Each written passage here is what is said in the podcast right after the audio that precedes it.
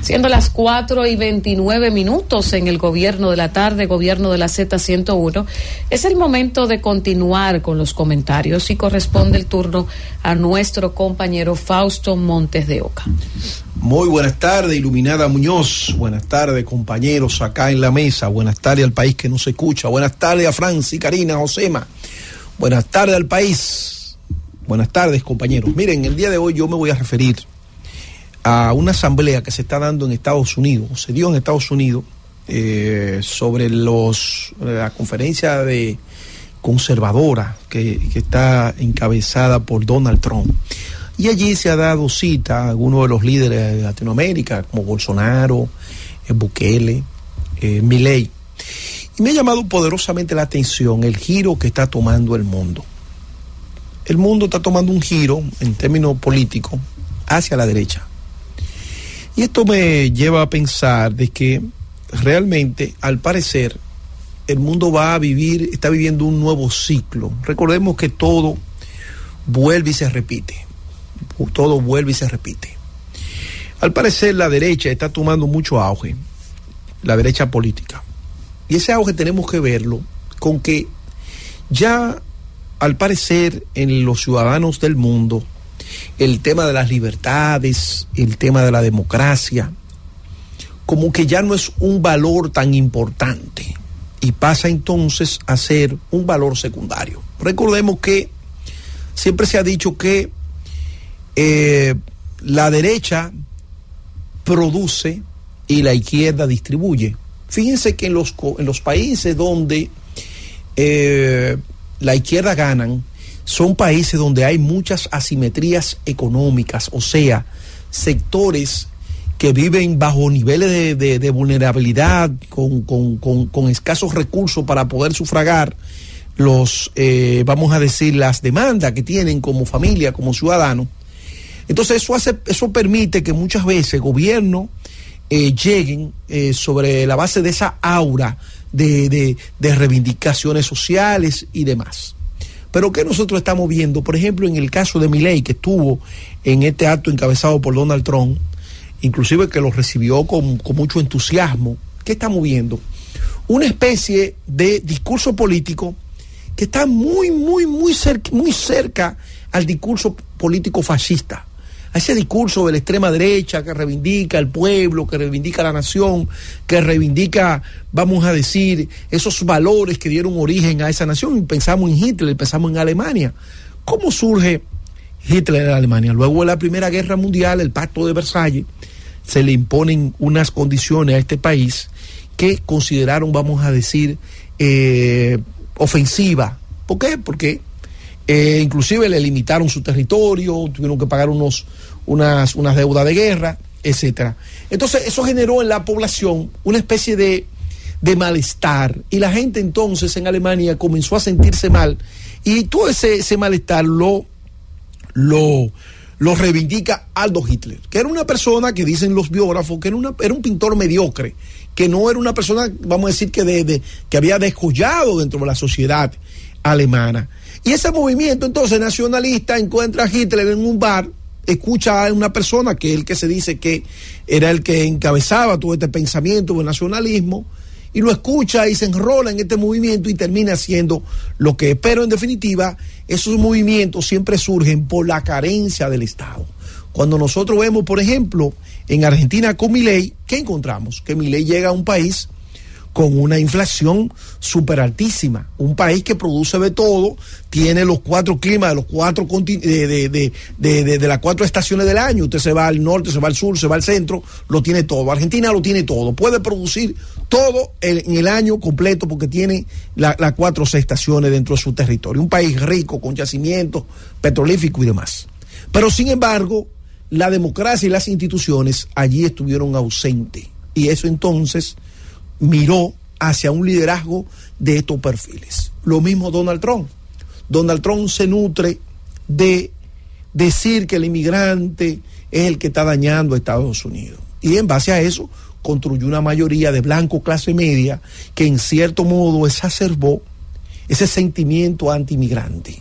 Y ahí vemos cómo ganó las elecciones. Inclusive en los discursos de estos líderes de derecha siempre atacan a la globalización. Entienden que la globalización es el mal, es el, es el mal de todo, ¿verdad? Porque la globalización se aperturaron las fronteras y los países comenzaron entonces a trasladar a lugares donde esas ventajas comparativas le pudiesen permitir producir más a menor, a menor costo. Pero en definitiva, la derecha en América Latina, al parecer, está ganando cuerpo y eso es preocupante porque, porque nosotros, por ejemplo, que aquí en la República Dominicana, que durante muchísimo tiempo fue gobernada por un partido y un líder de pensamiento de derecha, el pensamiento conservador, siempre se distinguió una parte de esos gobiernos como gobiernos represores.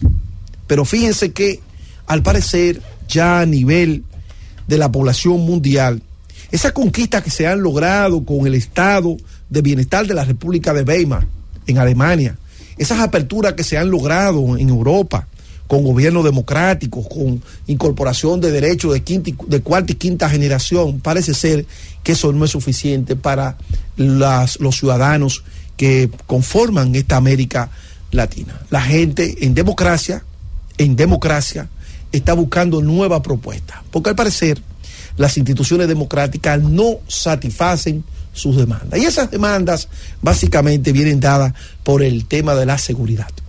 Fíjense que los gobiernos, cuando, cuando la, la población mira a gobiernos de derecha, regularmente, regularmente, es porque ya tienen muchas necesidades materiales satisfechas. Porque la derecha se, se, se, se, se caracteriza, se caracteriza básicamente por gobiernos que dan o ofrecen mano dura ofrecen castigar, eh, la, vamos a decir, la delincuencia. Mientras que los gobiernos de izquierda lo que ofrecen es la distribución de bienes, ofrecen políticas de sociales, de, de alto impacto sociales para grupos vulnerables. Fíjense cómo Brasil, luego con Lula da Silva y Dilma Rousseff, luego de crear riqueza en ese país abundante, que sacaron muchísimas personas de la pobreza y también pararon el tema del, del tema del medio ambiente que venía ya siendo muy degradado, como luego de que a este, a, a este gigante del sur llamado Brasil, mucha de su población sale de la pobreza y se incorpora a la clase media. Entonces, luego de toda esa bonanza, luego de toda esa riqueza que viene, viene Jair Bolsonaro. Entonces, estas son unas poblaciones que usted no termina de entenderla, porque si hay un gobierno que te está dando riqueza y te está dando estabilidad, porque hay que cambiarlo. Bueno, precisamente por eso, porque probablemente los gobiernos de izquierda, como bien dice el juez Zafaroni, él entiende que el delito lo genera la propia sociedad y que los delitos, los delincuentes no son delincuentes, sino que son víctimas. Y probablemente desde la teoría de la izquierda, el delincuente no se ve como delincuente, sino como se ve como víctima del sistema. Y probablemente en Brasil lo que pasó fue ello, eh, aquello, un país que creció y que incorporó mucha de su gente a sectores de clase media, pero sin embargo descuidó el tema de la seguridad ciudadana. Y en, medio de, esa, de ese descuido de la seguridad ciudadana, entonces crecen este tipo de liderazgo. ¿Qué está diciendo Donald Trump y por qué ha crecido Donald Trump? Nosotros que estamos aquí nos damos cuenta como las personas que entran a Estados Unidos de manera ilegal lo mandan a estados amigables, como el caso de New York. Y nosotros vemos en los videos, y ustedes son testigos, que Nueva York parece la Duarte con París. Aquel lugar tan bonito como está eh, la plaza principal que todo el mundo visita, eh, eh, esa, esa, esa plaza se ha convertido en una Duarte con París. Y usted lo ve, por ejemplo, haciendo carreras de motores. ¿Cuándo usted iba a imaginar que Estados Unidos iban a hacer carreras de motores? En definitiva, Donald Trump está apelando ese discurso de, que Estados Unidos está siendo deteriorada moralmente por esa inmigración y en cierto modo no deja de tener razón. Entonces uno se pregunta, ¿por qué se permite que en sociedades tan avanzadas como Estados Unidos, situaciones que son perfectamente manejadas, se le dé entonces ese tipo de apertura? Ah, porque en Estados Unidos el Partido Demócrata se nutre de dos fuentes de votos principales, y ya con esto concluyo, con el voto de los obreros y con el voto de los hispanos. Fíjense que la politiquería no está simplemente referida a República Bananera o, repúblicas o, o, países tercermundistas, sino que en el primer mundo también se ve el juego de la política con este tema de votos, como se observa en Estados Unidos. De manera que la derecha está avanzando y eso tiene signo que hay que analizarlo porque en definitiva la derecha nunca ha distribuido riquezas. Francis. El gobierno de la tarde.